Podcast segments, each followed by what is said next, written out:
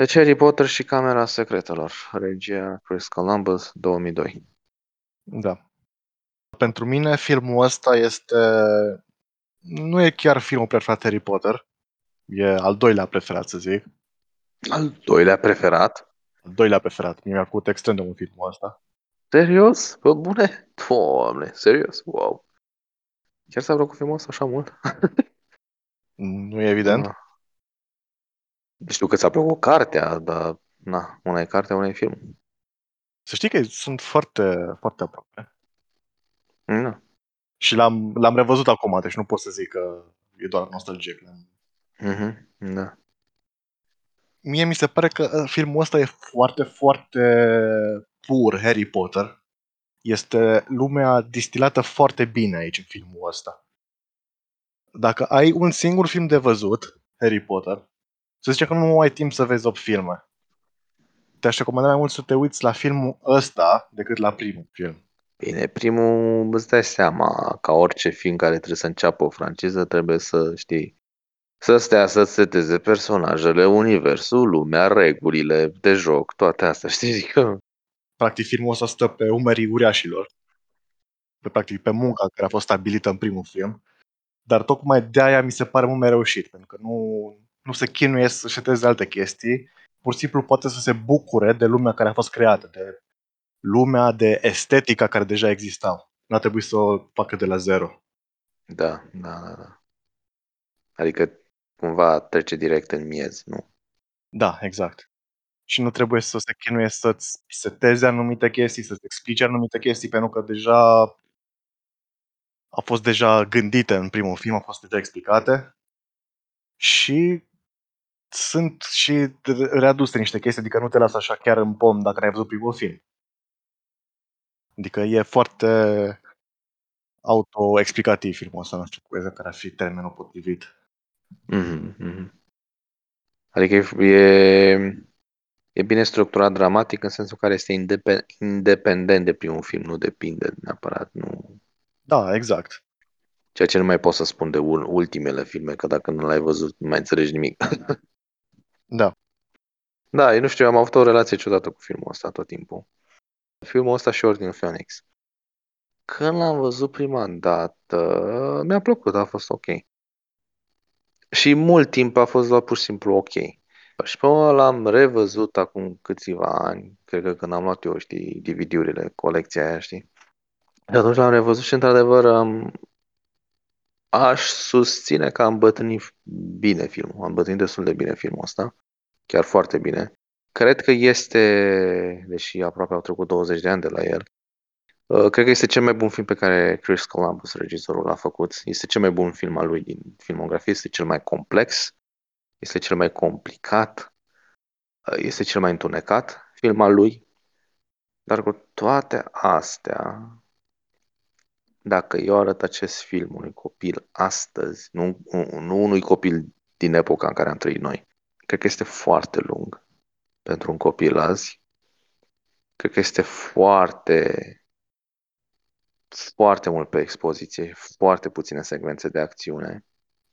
Și nu este ceea ce țin eu minte că mi-au spus mulți și atunci când a apărut filmul. Nu e, nu e fan filmul. Uh, cum a fost primul de altfel. Sau celelalte din serie. Uh, nu, nu toate, dar uite cum e Azkabanul, care iar e fan. Dar mă rog, nu vorbesc de Azkabanul. De asta zic, adică E, e un film foarte competent făcut, e foarte bine făcut, adică ce dracu, eu dita mai producția. Dar pentru că recitind și, nu neapărat că am recitit cartea, dar am recitit pasaje din carte și văzând filmul, nu cred, nu știu, poate și studio, poate și regizorul, habar n-am ce, ce s-a întâmplat, dar nu cred că au înțeles spiritul poveștii. Nu au înțeles vibe-ul cărții. Și de asta mie mi se pare că 1 și 2, Piatra Filozofară și Camera Secretelor, bine, evident că au și același regizori, adevărat și asta, sunt basically the same movie, adică foarte mult pe expoziție, mult, mult, mult, mult, mult, mult pe expoziție și asta și mănâncă foarte mult timp. Nu, nu zic că momentele de expoziție nu sunt reușite, nu, nu asta zic, dar e multă, multă expoziție. Și uh, într-adevăr, actul 3 e foarte bun, mi se pare foarte bun, cu Basiliscu, cu toate alea. Dar da, ăsta e sentimentul care mie mi l-a lăsat. Dar e un film care, ți-am zis, l-aș revedea oricând cu cea mai mare plăcere. Asta e vibe-ul pe care mie acest film l-a lăsat. Și cred că cumva trebuie să-i mulțumim acestui film, că nu a funcționat chiar pe toate palierele, căci pe urmă celelalte filme încep să devină mult mai riscante.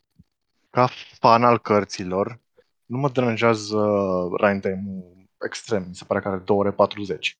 Mi se pare un film foarte complet, dacă e să iau așa. Este, este un film complet. Este. De la 3 încolo sunt foarte multe chestii pe care le tai din carte, niște chestii care sunt totuși importante pentru expoziție. Drept dovadă, ai văzut toată seria și încă nu știi de ce Harry a supraviețuit. De ce a supraviețuit la început. E dat dracu, mă, ce neba, n-ai înțeles? Filmul ăsta nu, nu ești de mult pe flashiness ca celălalt. E film foarte tradițional. În general, genul ăsta de film, cum e Piatra și Camera, și mai ales pentru copii, în general, general genul ăsta de filme nu prea se mai fac. Ele sunt cam ultimele filme din specia asta de filme Spielbergiene, cum ar veni. Știi ce zic? În care nu știu dacă înțelegi, adică vibe-ul e Spielberg, nu neapărat camera secretă, e un pic mai dark, dar ele ca și două filme adunate la un loc, sunt cam ultimele filme care reprezintă genul ăsta, The Goonies, uh, Stand By Me, știi, genul ăla așa, un ușor sentimental, uh, ușor emoțional, ușor întunecat, ușor, știi, da. Apropo de Stand By Me, uh, foarte Stand By Me e secvența cu trenul, când e trenul în spatele lor pe pod și ei sunt în mașină. Păi da, de asta zic, știi, adică are vibe-ul ăla. Dar ce pot să zic de ce cred că nu e așa de cunoscut ca un film fan filmul ăsta e pentru că fiind așa mai tradiționalist filmul ăsta, ca și primul de altfel, e practic o poveste polițistă, în esență. Da, e o poveste detectivă, da. Mm. Încercăm să aflăm cine este The Year of Slytherin. Celelalte filme, următoarele, nu sunt polițiste, nu au vibe de polițist, nu au niciun mister, sunt aventură. De aia sunt așa de fan, că sunt aventuroase. Sunt neconvenționale, sunt uh, energice. Ăsta e mai tradițional. Pur și simplu e un alt vibe. Și un vibe propriu, nu e forțat. Da, nu, nu, categoric nu e forțat, da. Are și momentele lui de wackiness, ce drept. De exemplu, Howler-ul. Howler-ul nu mai știu. A, nu, nu, aia e cu scrisoarea care urlă? Da, e scrisoarea care urlă. Am ce fain a fost aia. De apreciat că au expandat un pic castul de adulți, pe Julie Waters o un pic mai în față, față de primul film, și e excepțională. Mm-hmm. Julie Waters fiind mama lui Ron. Tatăl lui Ron, Arthur Weasley, e tot așa un personaj foarte fan. Filmul ăsta îl introduce pe Jason Isaacs. Da. Și ce îmi place la filmul ăsta? Că introduce foarte clar uh, ura de, aș zice de rasă, dar ura de clasă între vrăjitori. Îți zice foarte clar că asta este o mare problemă în comunitatea vrăjitorilor. O luptă și niște idei care sunt contenute chiar și până astăzi în Fantastic Beasts și sunt setate în filmul ăsta. Uh, foarte interesant. Sunt ambele. Ambele și piatra zis sau deci care Nu, ambele și de rasă, că sunt ăștia Muggleborns, și de clasă, că Arthur Weasley e pure blood, dar e simpatizant uh, cu Muggles. Da. Nu e de rasă la el, e, e de clasă acolo un pic. Malfoy erau și ei pure blood, nu? Da. De asta zic, again, vezi, din nou, expo- dar nu e nimic rău, dar zic că asta mănâncă mult din timpul filmului, știi? Setează chestia asta, că e importantă, ura de clasă și de rasă, setează povestea camerei secretelor, care este, deși ți-am zis, again, expoziția îl trage un pic în jos, este secvența mea preferată din film, momentul în care McGonagall le povestește copiilor despre istoria clasei. Că uite, de exemplu, o altă secvență similară Harry Potter este Deathly Hallows Part 1, în care ai povestea fraților, nu? Așa le ziceam.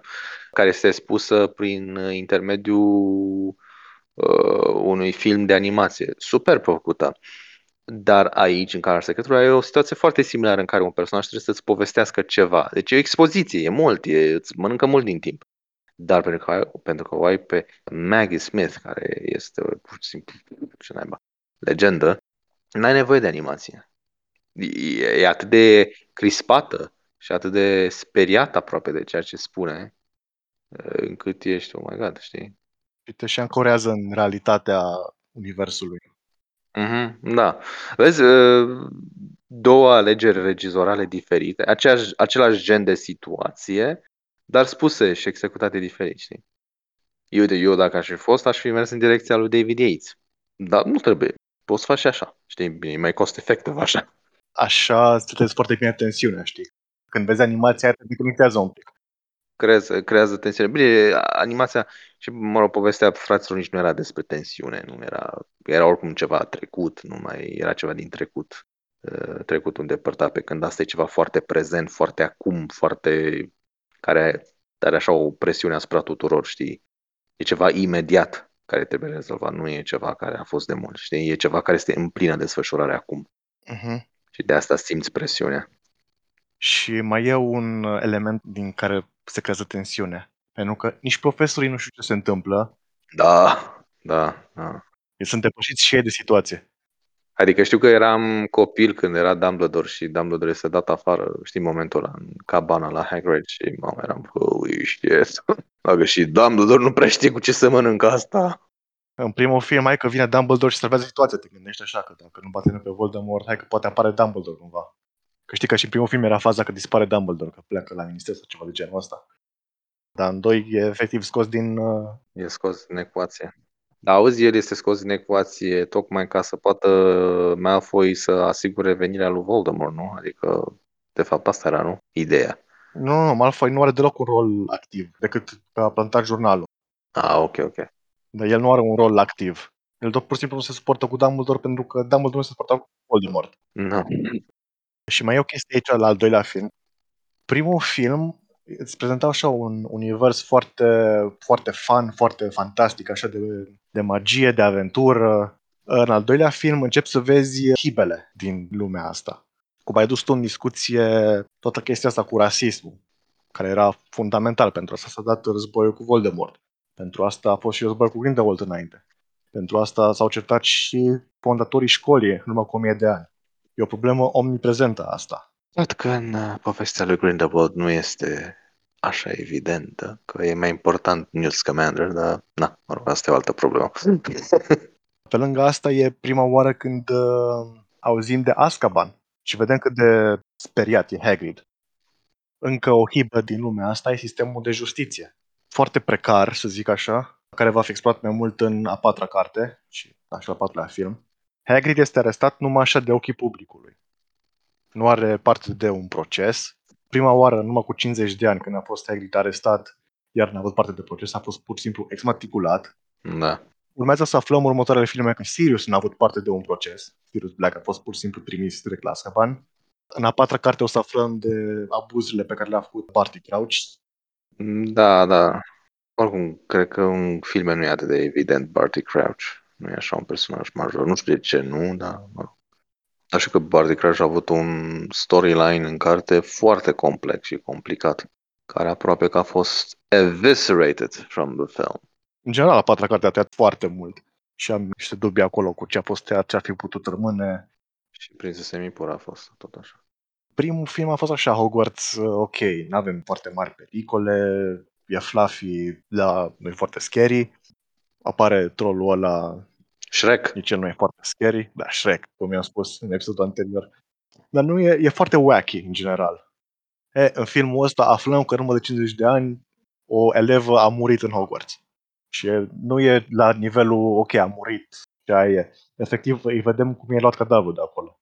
Și e foarte, foarte heavy momentul ăsta, cum am mai spus. Da, și, și creaturile estetic se schimbă. Creaturile sunt mult mai într-o ligă mult mai agresivă. Păianjenii, șerpi, e altceva, știi? Nu sunt cățeluși și căpcăuni. Na, câini cu trei capete nu cred că există, dar nici căpcăuni. Dar șerpi există în lumea reală. Păianjeni există în lumea reală. Adică creaturile sunt mult mai ancorate în realitate în al doilea film decât în primul. Ceea ce îi și dă un element mai scary așa. Știi, în general, în filme de genul e, e mișto să ai un pic de umor printre întuneric, mai ales că e un film pentru copii. Kenneth Branagh, personajul lui. E așa de, așa de flamboyant personajul ăsta. Care trebuia să fie inițial Hugh Grant, dar na, n-a fost să fie. Știu că era momentul ăla când își rupe Harry mâna. Ce dracu și-o rupe, efectiv, e smulță la vâșaț, la Quidditch și zice asta Harry, Harry, don't worry, I'm gonna mend your arm. Și asta Harry face o față Oh, nu tu, nu tu! Pe urmă începe Bratian! Și pe urmă uh, yeah, well, you know, it happens sometimes. Uh, but the important thing here is that you still have an arm. Și la Hagrid, what arm? There's no bone left in there. Ceva de genul ăsta. Ce tare. Au alte probleme vrăjitorii față de noi, muritorii de rând, pentru că așa pur și simplu într-o noapte și-au putut crește oasele înapoi. Deci de-aia sunt așa de casual în general cu pericolele. Și tot ai zis de meciul de vât, Push mi s-a părut foarte, foarte mișto secvența aia. Da, aia e mișto. Și arată, arată bine și astăzi, să știi. Arată chiar foarte bine. Și cum trece prin galerii și prin toată alea, mi s-a părut foarte sălbatică secvența. Știu că Chris Columbus vorbea foarte mult că una dintre primele secvențe care de fapt a fost dezvoltată în preproducția filmului a fost exact secvența de vârșați. A zis că n-am mai vrut să ajungă în situația primului film în care vârșațul a fost ultima lor chestie, că habar avea nici cu ce se mânca. Da, de-aia probabil e mult mai mult mai activă secvența aia. Da, nu, că se vede, se vede că e lucrată, știi, da. Hai să vorbim de elementul meu preferat. Știi că eu am o afinitate către creaturi vârcolaci, șerpi în cazul ăsta. Baziliscu! O, demențial arată. Frate, deci eu, mie nu mi se cred uh, că noi o să avem un kaiju movie ascuns în Harry Potter. Știu că era și în cărți, zicea că, a, că e șarpele care umblă prin țevi și eram, da, hai, până îl văd, nu cred. și până am văzut pe ecran și eram, ah, run. A fost scary că n-ai când am văzut prima oară. Da, oameni, și că iasă din gura lui ăla, Jesus, eram, holy mother dragons.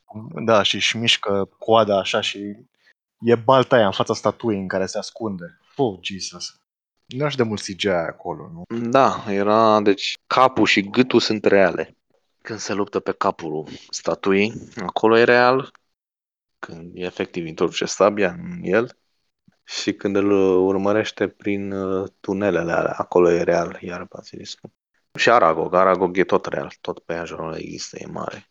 Aragog nu e făcut pe computer, which is insane, dacă stai să te gândești. Uită-te la ceilalți păianjeni de lângă el, puii lui cum ar veni, că îi arată CGI, adică îi vezi că sunt de desene animate. Cam așa ar fi arătat și el. Și în Half-Blood Prince, când apare el mort, arată bine. Și acolo e real. Mi se pare că e o problemă aici fundamental la Camera Secretelor și nu doar la nu doar la film, ești problemă și la carte. Mă rog, nu e o problemă că nu i-aș spune asta o problemă pentru, pentru poveste în sine, nu e o problemă a poveștii. Dar ideea e că potențialul adevărat al poveștii e un pic reținut de faptul că este o poveste pentru copii. Că se întâmplă foarte multe coincidențe care îi salvează. De exemplu, toate victimele baziliscului uh, supraviețuiesc prin circunstanțe foarte norocoase. Da, știu.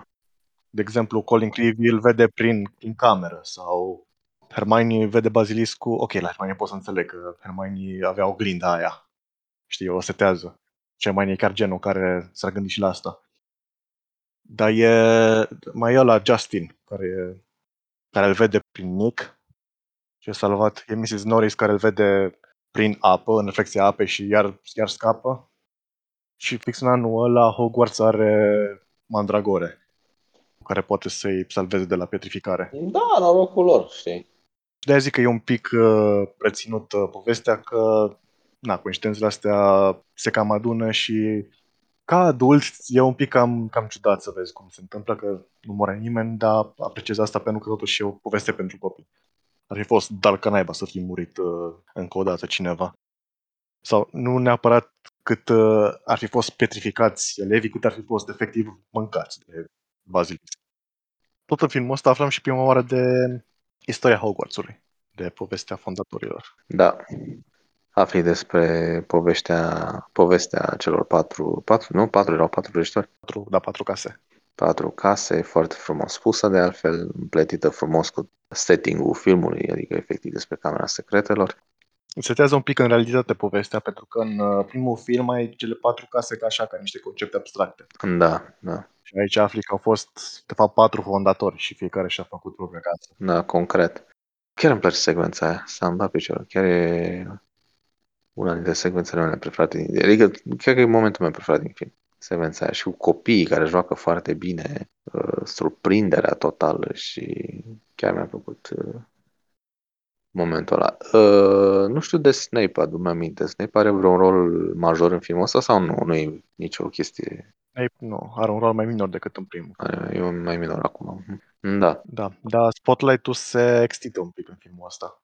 Adică vedem mai mult Dumbledore, vedem mai mult McGonagall. Mhm, mhm, mhm. Da, da, mult mai mult McGonagall. O vedem pentru prima oară pe tura de ierbologie pe Sprout, jucată de Miriam Margoyles. Da, aș vrea să vorbesc un pic uh, despre detaliile de producție ale filmului.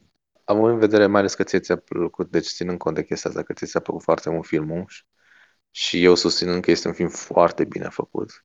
Cei care ascultă ar putea poate să-l aprecieze și mai mult uh, datorită faptului că filmul a fost făcut efectiv concomitent în același timp cu primul film, la nivel de preproducție. Deci primul film, ca să vă dau așa un, o fereastră a timpului, a fost făcut din septembrie 2000 până în iunie 2001.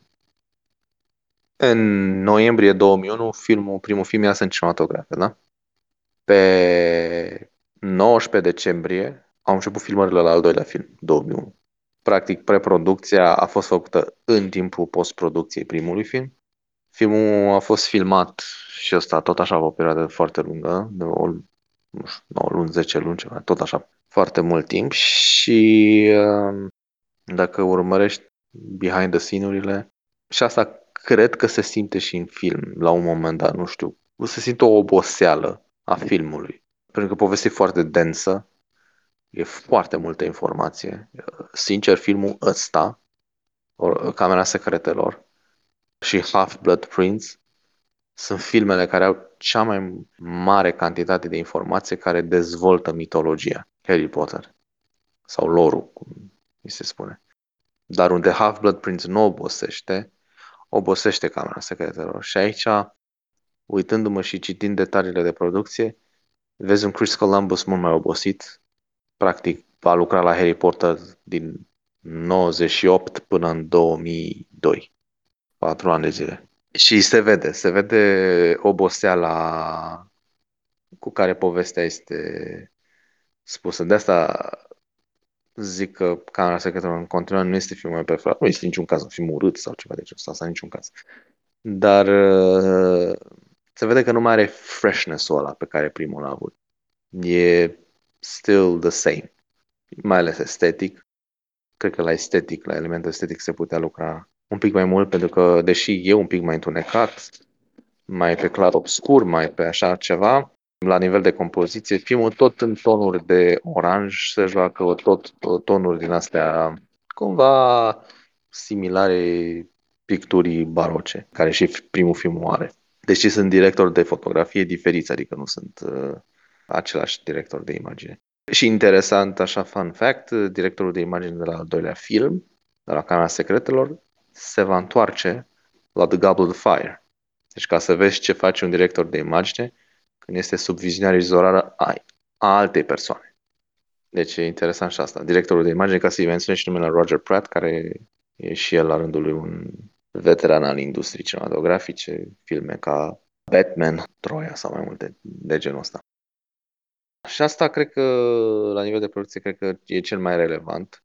Practic că filmul este finalul filmelor lui Chris Columbus și finalul filmului este un fel de adio al lui Chris Columbus vis-a-vis de Harry Potter. Adică finalul e foarte definitiv. Dacă eu nu aș ști că mai există alte filme Harry Potter, eu zice că seria e făcută din 1 și 2. Dacă n-aș ști că seria se continuă, de fapt. Finalul este foarte happy ending, foarte așa, reuni- reuniune, toată lumea e bine, toată lumea e fericită, Toată lumea aplaudă, aplaudăm again. anulăm examenele. A, toată lumea, mamă, aș fi vrut eu să fiu acolo în situația aia. Așa. Dar într-un fel înțelegi că școala era să se închidă, ăștia erau efectiv să moară. Poate e și important filmul din cauza faptului că este ultimul film al Chris Columbus din seria Harry Potter. Era vorba inițial că s-ar întoarce la Pocalul de Foc, dar n-a mai fost să fie. Aici, la oboseala pe care ai menționat-o că au avut-o, știu că e o poveste deja faimoasă până acum cu Lucius Malfoy, cu Jason Isaacs la final. Da. Când, uh, da, spune spune. deci, uh, când i-a spus lui Jason că Harry tocmai i-a liberat spiritușul de casă pe Dobby și trebuie să blesteme. Dar nu mi-a spus efectiv ce blestem să folosească. Așa că Jason Isaacs, care nu era așa de mare fan al cărților, a spus primul blestem care a venit în minte. Avada Kedavra. Lucius Malfoy era, era gata să-l omoare pe acolo pe Harry în fața biroului Dumbledore. Da, Avada Kedavra era deja cunoscută în mitologia Harry Potter? În momentul ăla când se filma? Reveal-ul cu Avada Kedavra e făcut în Goblet of Fire, care a ieșit în 2000. Mamă, în 2000 și noi am avut-o în 2002. Ah, ok. Deci noi eram un pic mai întârziați. Da. Păi, da. Eh, lasă, bine că am avut. Și tot un moment faimos, aș zice, de improvizație ar fi cel al lui Draco Malfoy. Când îl întreabă pe Harry de ce are ochelari când e transformat în Fab sau Gwen, nu sunt sigur care din ei e. I didn't know you can read. În general, mi se pare că Draco a avut un rol mult mai mișto în filmul ăsta decât în filmul anterior. E mult mai credibil ca Bully. Da, e mult mai credibil ca Bully și cred că este și singura dată când chiar e mișto personajul. Da. Mi-a plăcut el în Half-Blood Prince, nu de ce să mint, mi-a plăcut în Half-Blood Prince. Dar acolo era un alt Draco, era o altă situație, era altă, totuși totul altă linie narrativă, știi? Da. Aici e pur și simplu urăște pentru că, pentru că poate. Revenind la Harry Potter, într-adevăr, filmul ăsta este cam sfârșitul erei Chris Columbus în universul Harry Potter. Enter the New Blood. După asta. Și sfârșitul... Cred că asta e important cu Camera Secretă, că nu numai sfârșitul Harry Potter-lor regizate de Chris Columbus, este sfârșitul unui fel de a face film și unui tip de generații de film uh, pentru copii. Știți, de ziceam noi, filme Spielbergiene în stilul ăla, așa mai whimsical, mai, știi, așa cu de toate pentru toată lumea, știi? Pentru că celelalte filme sunt mult mai nișate, sunt mult mai... Da, dar următoarele nici măcar nu sunt pentru copii, sunt pentru adolescenți deja. Ei, n-ai putea să dai argumentul că Azkaban ar mai fi la limita dintre copil și asta, dar nu... Nu, no, nici măcar. Că e cum spunea Cristina episodul anterior, că e deja revolta adolescentină acolo. Da, da, e și revolta adolescentină, dar nu ai și revolta adolescentină și în Ordine Phoenix? Ai acolo revolta împotriva autorităților mai degrabă. Da, da, de fapt, da. E tematică young adult. Da, da, da. Da, de asta zic că, da, cred că ăsta e sfârșitul lor ca și copii. Dar pe urmă, ce pot să zic? Adio copilărie, după asta vine un masterpiece și după aia vine filmul meu preferat din serie. Deci, uh, we're in for a treat. E un cadru în uh, Azkaban care mi-a plăcut foarte mult. Care? Că sunt multe cadre mișto în Azkaban.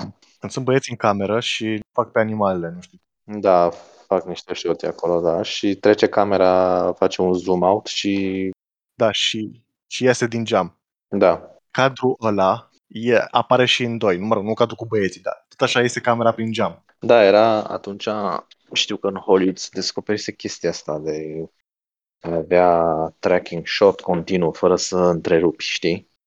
Și, mă rog, aparent să nu întrerupi, știi? Și era foarte la modă în perioada aia era foarte la modă chestii de genul ăsta în care treci prin fereastră, prin geam. Dacă multe filme din perioada, nu numai Harry Potter, multe filme din perioada au genul ăsta de cadre, știi? Da.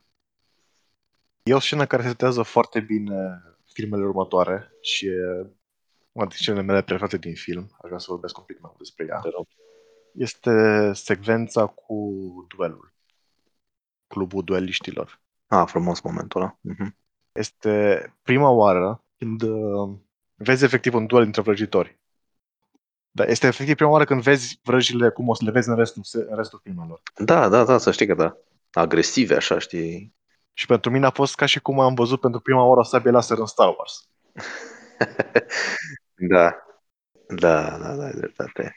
Și e, e foarte mișto și cum este jucată de, de toți. Da, da, da, e jucat foarte bine. Mai ales, dar mai ales puștii, puștii sunt, sunt acolo, ancorați. Da, adică se vede că se urăsc, știi? Da. Dar și uh, Snape și Lockhart sunt foarte, foarte mișto, setează foarte bine scena. Auta, el spune și mie de Lockhart ăsta, săracul. Lockhart înțelege ce se întâmplă cu el pe acolo prin film sau nu prea? Că a, am impresia că ține cu Harry, nu? Așa, până la un punct. Ca și- până la un punct, da. Până la un punct, da. Da, doar că el vrea să pară expert doar că nu știe absolut nimic. Practic la fel de competent ca Mr. Filch. da. A, da, da, da. Te menționat și că scena asta e când învață Harry Expelliarmus. Folosește Snape Expelliarmus împotriva lui Lockhart. O frajă pe care o va- va folosi tot restul seriei. Da, așa era și în cărți, eu nu mai știu. Da, și în cărți și e și în poveste îi spune Lupin parcă nu mai folosi tot timpul Expelliarmus, măcar, măcar dă-le un stupefai sau ceva. Deci e, e în univers, nu e ceva ce i-a scăpat autoarei. Ah, ok. Dar de ce îi se părea lui Harry că e cea mai inofensivă vrăjeală sau de ce? Dar e eficient, știi, e- își face treaba. Nu prea poți să o blochezi pe aia, mă gândesc, Expelliarmus. Că efectiv îi zboară lui a bacheta din mână, ce mai faci? Adică după aia ești liber să îl petrifici sau ce neba se mai întâmplă. Nu. Și e de, de menționat aici și ca, ca subiect separat evoluția copiilor ca actori. Ah, da, da. Personajele lor au prins un pic de personalitate în al doilea film față de primul. Da, este adevărat, este. Este. Nu, nu mai sunt nici așa pasivi cum au fost în primul film, mai ales Harry. Exact. Nu-mi place de Ron, e deja momentul când Ron devine enervant. Ron devine comic relief în filmul ăsta, adică jumătate din film doar face fețe. Uh, În 3, e în 3 ok, merge. Da, în 4 este, dacă ești să reproșești ceva lui 4, este asta cu Ron, este Jesus, este oligofren în 4. Dar mă rog. Hermione îmi place că e un pic mai, nu mai așa, și, mă rog, asta va fi o chestie constantă la ea la filmele următoare, nu mai este așa tocilară cum era în primul film. Ca, ca să zic așa, să-l citesc direct pe Ron, și-a dat seama care sunt prioritățile. Da, are un rol uh, mai activ în poveste. Da. Și da, cred că cam asta, sincer, nu știu ce aș mai putea să mai zic. Aș putea să aduc aici în discuție o diferență Te rog. dintre o chestie ce a fost pasată de la Ron la Hermione din cărți. În scena în care Draco îi spune lui Hermione Mudblood. Hermione nu știe ce e aia Mudblood. Și în cabana lui Hagrid, Ron explică ce e aia. Și într-un fel are sens că Hermione e nouă în lumea aia. Da, are sens. Da. În film mi se pare că parcă și el află ce înseamnă, cum o joacă Rupert. Da, da. În film, practic, asta e o problemă, că le știe pe, pe toate. Da, știu. Mi s-a părut foarte mișto și paralela dintre Harry și Voldemort. E un pic de foreshadowing pentru hă, pentru ultimele filme. Când uh, îi întreabă și pe Harry și pe Tom Riddle aceeași chestie. Fix la fel. Is there something you wish to tell me? Da. Și un Tom Riddle care mi s-a părut castingul absolut perfect. Dar nu mai continua cu băiatul ăla, nu așa? Uh, Christian Coulson, nu? Da. Nu, doar aici apare, doar în filmul ăsta. L-au recastat în episodul 6, ceea ce e un mare, mare păcat pentru 6. Dar băiatul ăla cum a fost? A fost ok? Din 6. Mm, A fost ok, n-a prea fost pe același vibe. Care era vibe-ul ăla și care era vibe-ul ăsta? Tom Riddle în filmul ăsta e mult mai real decât Tom Riddle din filmul ăla. Da. Mult mai ancorat în realitate. Pare om, pare o persoană reală. Și cel din uh, Half-Blood Prince cum e? Cel din 6 e mai fantastic, mai Damien din The Omen. Ah, da, chiar. Ai dreptate. Acum când spui așa, da. Da, e, da. Tetic vorbind chiar că arată așa. Da, e mult mai, mult mai creepy de dragul de a fi creepy, fără ancorarea aia în realitate, știi, fără mândria aia pe care o are personajul interpretat de Coulson. Și încă o paralelă mișto, la nivel de poveste, e că Harry crede că el este fără să știe moștenitorul lui Slytherin. Știi? Dup- după secvența cu duelul, după ce vorbește cu șarpele. Și este practic respins de restul școlii. Este ceva ce va păți iar în În 5? al cincilea film, în 5, exact, când Voldemort chiar îl posedează. Și are aceleași dubii pe care le are și aici, inițial. Dacă sunt în secretul monstru, fără să știu. A, e scena aia frumoasă între el și Gary Oldman, care zice dacă sunt eu the bad guy. Știi? Și zice Gary, you're not a bad guy, you're just a person that bad, bad things happen to him. E foarte frumoasă replica aia. Mai are Gary Oldman o replică în Azkaban în care îi zice vis-a-vis de părinții lui, știi, zice know this, the people that uh, we love, the people that are gone and we love, they're not really gone because they live here și arată spre inimă. Deci sunt niște replici frumoase. Da, da, aia, ție, aia cu Jonathan Bad Guy e, e setată de filmul ăsta. Da, da, Pentru că este încă misterioasă legătura dintre Harry și Voldemort. este, da. Încă nu știi natura blestemului lui Harry, de legătura dintre el și Voldemort. În punctul ăsta încă e un mister. Și în punctul ăsta și în 5. Da. Păi, uh, cred că asta a fost cu Camera Secretelor. Hai să, să dăm niște note. Pentru mine e un nouă lejer. Printre filmele mele de top. Pentru mine e șapte. E ok. Șapte. Nu mai știu ce notă am dat la Piatra Filozofală, nu mai știu. Parcă tot șapte. Tot șapte, da.